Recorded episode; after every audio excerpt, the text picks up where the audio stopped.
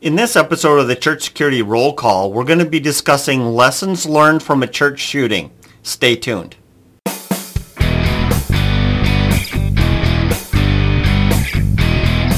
Hi, this is Chris with the Sheepdog Church Security Academy, and this is your Church Security Roll Call. Today we're going to be discussing the 2014 Word Tabernacle Church shooting. If you'd like to read that article, go to our website, sheepdogchurchsecurity.net, and look under the News tab. So let's begin in the Bible. This is Judges 19, verse 22a.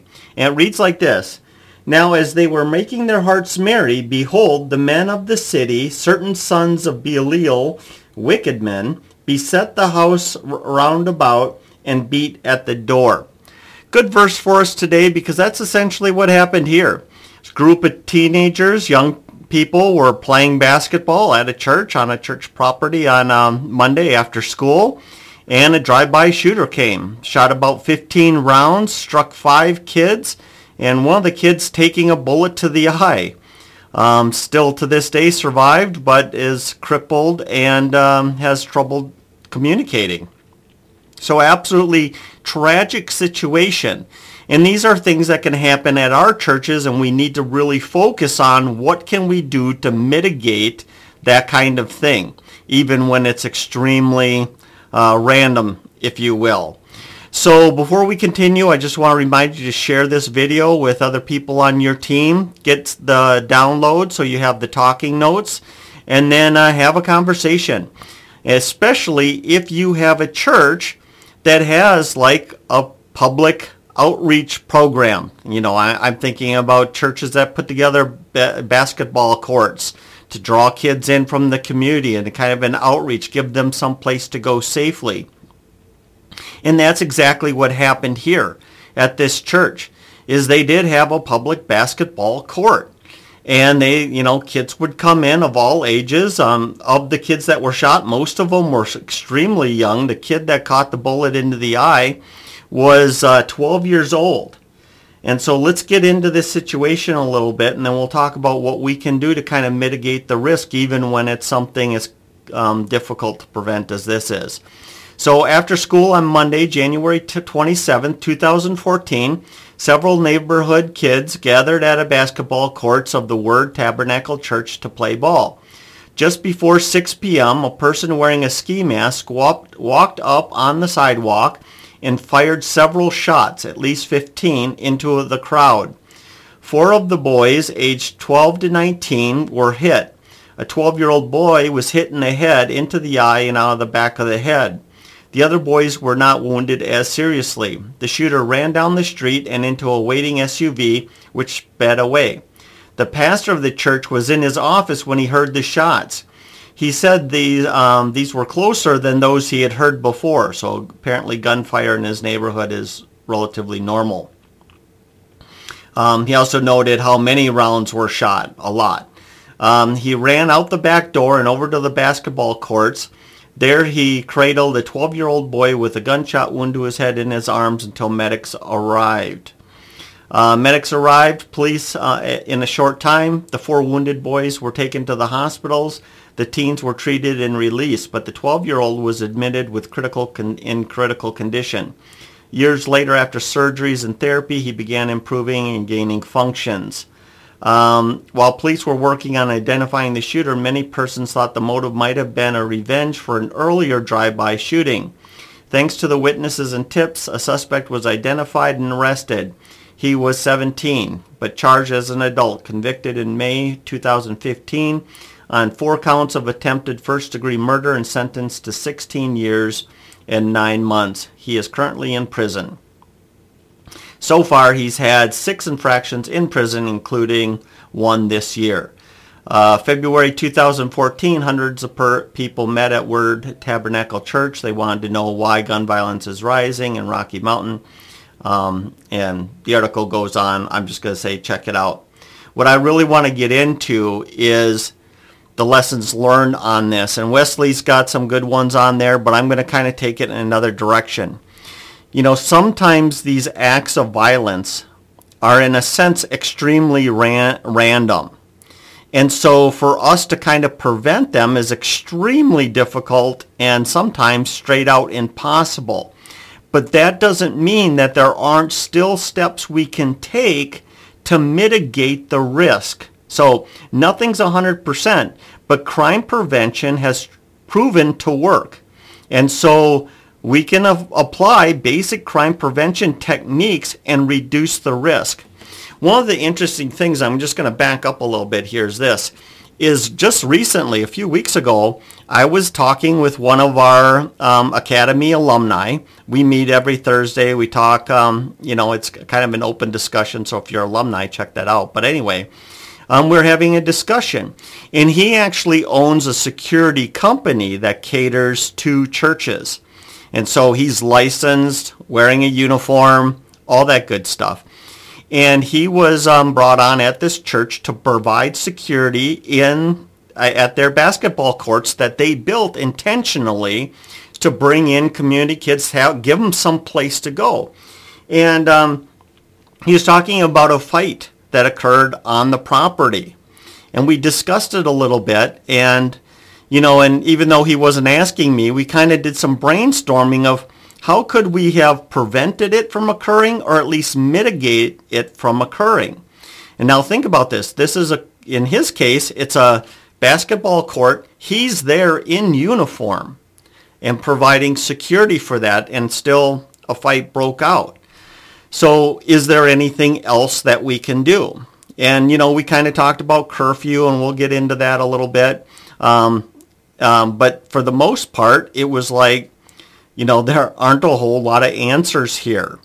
And so what I want to do is this, is I just want to talk about basic crime prevention techniques that could be and should be used on all of our church properties. So if you don't have a basketball court or something that's open to the community, it's this is, these lessons learned are still things that you should be doing at your church property.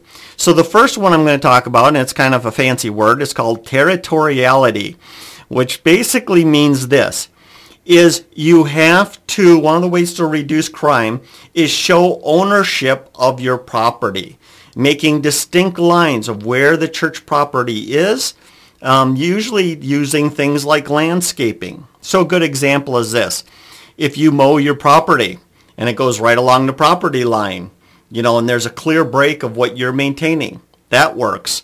Um, putting in bushes on your property. Once again, you're maintaining it and you have nice bushes that kind of say, here's the line, here's the back line of our property, or here are the lines of our property. Fencing works um, if you want to put in fencing. Another thing that you could do is signs that say, you know, ABC Church, welcome, you know, that kind of, most churches have some sort of sign. But other signs were exit or entry and all that kind of stuff it just kind of shows that you own the property. Um, the next thing is that you take care of the property. So property maintenance makes a big difference. Some of you have probably heard of the broken window um, situation. So basically what it, this theory says in crime prevention is, let's say you have an old building and all the windows are intact and then somebody comes along and throws a, a rock through a window. Well, the next people that come along that notice the window's been broken and it hasn't been repaired will then start throwing rocks. And before you know it, all the windows will be broken out in the building. The idea is crime brings crime. Some of you who live in areas where graffiti happens, one of the things they'll tell you is you see graffiti, you need to take it down as soon as possible. That means you always have buckets of paint laying around or whatever to get that graffiti down. Because once you let somebody sign their name, and you don't take care of it immediately, someone else is going to do it, someone else is going to do it, and before you know it, you're going to have graffiti all over the place. So we have to take care of our property. That also goes back to yard maintenance, right? So are the bushes trimmed? Are the uh, trees trimmed nice? Does it look like somebody, this is our property and we care about it? And these all reduce crime. Um, the next thing is, is of course lighting. Lighting is the least expensive crime prevention tool out there, especially now with LED lights. You can put a lot of light on your property, making sure that people feel like they're being seen or can see and are being seen. Um, there's something about darkness that just kind of brings out behaviors poor behaviors out of people because they feel like whatever they do, they're going to get away from. People can't see what they're doing. And so getting good lighting on the property really makes sense. Those ball courts, definitely getting lighting on there. The other thing that I want to talk about, and I kind of hinted on it, is curfew. A lot of jurisdictions now across the country, law enforcement jurisdictions across the country have and enforce curfew. Now, when I was a little kid, I don't think the cops, if there was a curfew, they did not enforce it. But, um, and we'd be out all hours of the night and nobody would chase us home. In fact, we would see the cops and they would just wave and it was late at night and dark and I don't know why. But anyway, maybe there wasn't a curfew law. But as they've put up curfew laws across the country, what's happened is crime has gone down. And it's the crimes of convenience. You know, it's the thefts. It's the vandalisms. It's the things that you imagine um, teenage boys get into. They just get into things. But if you have a curfew that keeps them off the street, it keeps them out of the neighborhood and gets them at home, and it works. So we can do kind of the same thing, and that was my suggestion to my alumni is like, even though they weren't looking for an answer, and actually he has no authority to change anything, it's actually the church that decides what they're going to do. But anyway, having a curfew at least that mimics or follows the um, you know the uh, you know the ordinance, the city's law or the jurisdiction's law on um, curfew makes sense, and it's just one more thing that we can do. Hey, you know, the, let's say the curfew is 10 o'clock at night. Well, that's when the basketball court closes, which kind of brings us to the next thing. You know, if you have a fenced in area, having gates with locks makes sense. You know, so we can clear them off the court, say, hey, it's 10 o'clock. You know, it's curfew. It's time to close down the, you know, basketball court. You can chase them out of there, shut the door, lock it, and it's kind of secure then, and nobody's going to get in there. Um, or keep, it'll keep most people. Anyone not determined, it'll keep them out of there because now it's locked and maybe the big overhead lights are turned off, that kind of thing. But so curfew can really help. The other thing is this, is if you have an outreach to the neighborhood kids, it makes sense then that it's that you actually have adults there to kind of serve as refu- uh, you know referees, if you will. That I mean, if it's an outreach, let it be an outreach. It's one thing to build a court and just ignore it, and then you're going to have the problems. Or you have a court and you actually have some volunteers, some adults that are there that are there to minister to the kids, kind of work as ref- referees. You know, kids are going to have arguments. They're going to have disagreements. If there's a foul, you know, uh, you know, and I'm not necessarily talking about the, the game, but if there's a foul and there's no one there to call left or right, you kind of get it. Now you have an argument that maybe becomes physical. And so if we're going to have an outreach, let's have adults there that can kind of monitor the situation, interact with the kids, you know, once again, if it's an outreach, the whole design is to show them that you care. And not only that you care, that maybe even God cares too. And so this is why having adults there to kind of serve as refu- you know, refu- referees, if you will, makes a lot of sense. The other thing then is too, of course, in my alumni's uh, alums situation, actually having security on site. Now, this is a decision that you and the church have to make based on your neighborhood and maybe based on things that are starting to happen on the property and to kind of manage that. So those are some basic crime prevention techniques that can actually help reduce the risk. Now, a determined person is a determined person. I mean, if you got a road going right next to the basketball court and there's a revenge shooting or there's something or who knows, you know, and they're just going to shoot. They're going to shoot, and there's not much we can do at that point other than our follow-up being, you know, um, was the pastor here trained in any sort of emergency trauma? Did he have any training, any supplies for that? It doesn't say in the article, and Wesley's research didn't kind of flesh that out.